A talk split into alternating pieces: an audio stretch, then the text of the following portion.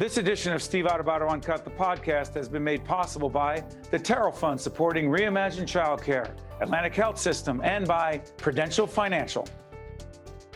We're honored to be joined by Patricia Morgan, who is Executive Director of Jersey Can. Good to see you, Patricia. You too, Steve.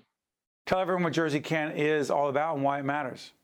Jersey Can is an advocacy organization. We engage in research and policy to be able to help improve educational outcomes for all of New Jersey students.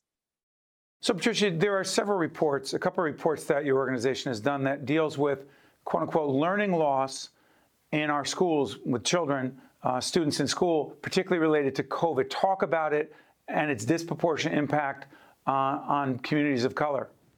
Absolutely. So, Jersey Can, together with the New Jersey Children's Foundation, commissioned a report to look at the impact of COVID 19 on student learning throughout the pandemic. We focused in on the first half of this school year, and we used real student test scores using real New Jersey students in grades three through eight and what we found is that in the first half of the school year, students did not meet their expected growth targets.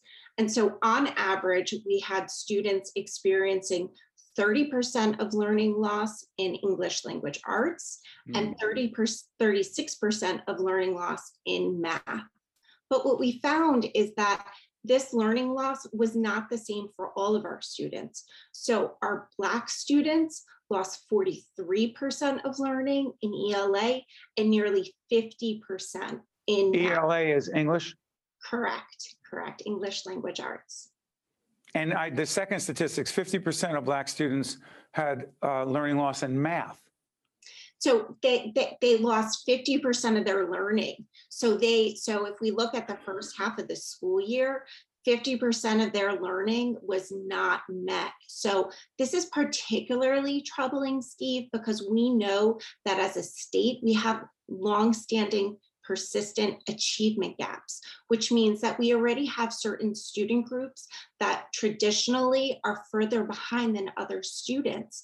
And generally, our Black students are already further behind their peers. And so this means that we are pushing them even further back than their peers. You know, Patricia, we had a group of, of really top educators on, and most of them believe there was not this degree of learning loss. Is it a matter of perception? We know that there has been very deep learning loss across the state. The question is what we're going to do about it. That are is the question. Going, are we going to keep using data and the resources we have to identify where each student is and to think critically about what the solutions are? For some students, they may just be off grade level by a little bit, and they may benefit from something like high dosage tutoring. But then for other students who are further behind, we may need to think about other options that we haven't thought about before. Such as? parents may think about retention. They may also think about summer learning. Hold on, Patricia, go back. The term retention means different things to different people. What do you mean? What I mean is that for a parent who decides that maybe their student needs some additional time with either grade level content or may need some additional time to readjust to the school building, perhaps they stay in the same grade that they've been in throughout this last academic year. Really? First, by the, by the way, we're taping in the middle of May. This will be seen after. I'm curious about this.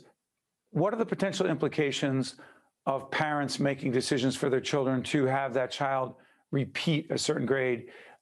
There are implications socially, emotionally, academically, et cetera. Talk about that.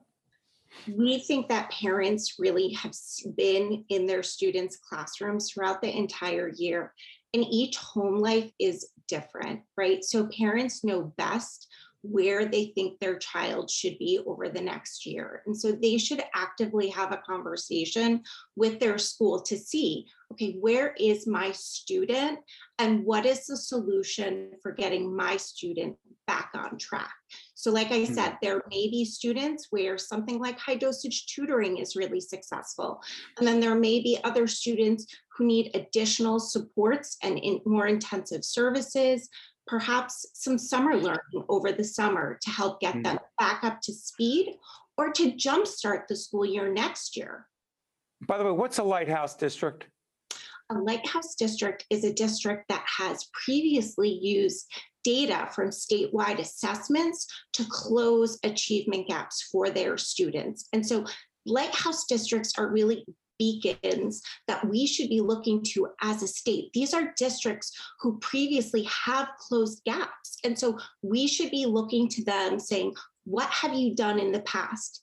In Hmm. addition to the Lighthouse districts, we know that charter schools have been doing incredible work over the last two decades to help close achievement gaps for students. We should be learning from them and seeing if there are some of their best practices that we could be utilizing as well. By the way, Patricia, I'm glad you mentioned that. Uh, two things. Number one, I'm going to ask you about student navigators in a second, but as it relates to charter schools, there's a major, there are two cases going before the state Supreme Court as it relates to charter schools and their expansion or not. We're going to be doing extensive segments on the policy, educational, fiscal, social, emotional. Uh, and by the way, those cases are being brought around segregation of students around race. It's complicated stuff, but uh, you mentioned charter schools that triggered for me. Real quick, what are student navigators?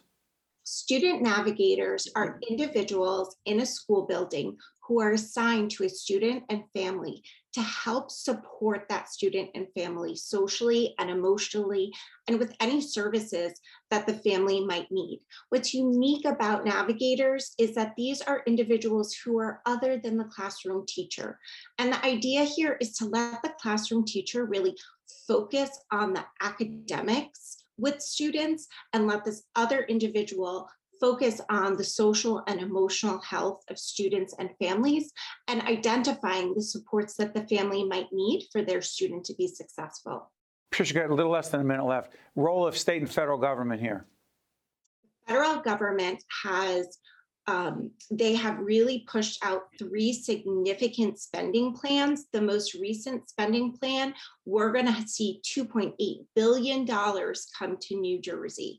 And so now it's really up to our state officials as well as our local school districts. Almost 90% of those dollars are going to our local school districts. So it's up to our local school boards and parents and families and community members to have a real robust conversation about how those dollars should be spent.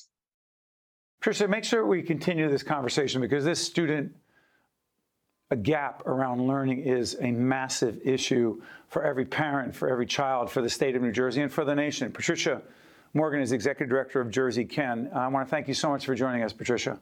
Thank you. I'm Steve Adubato. Stay with us. We'll be right back.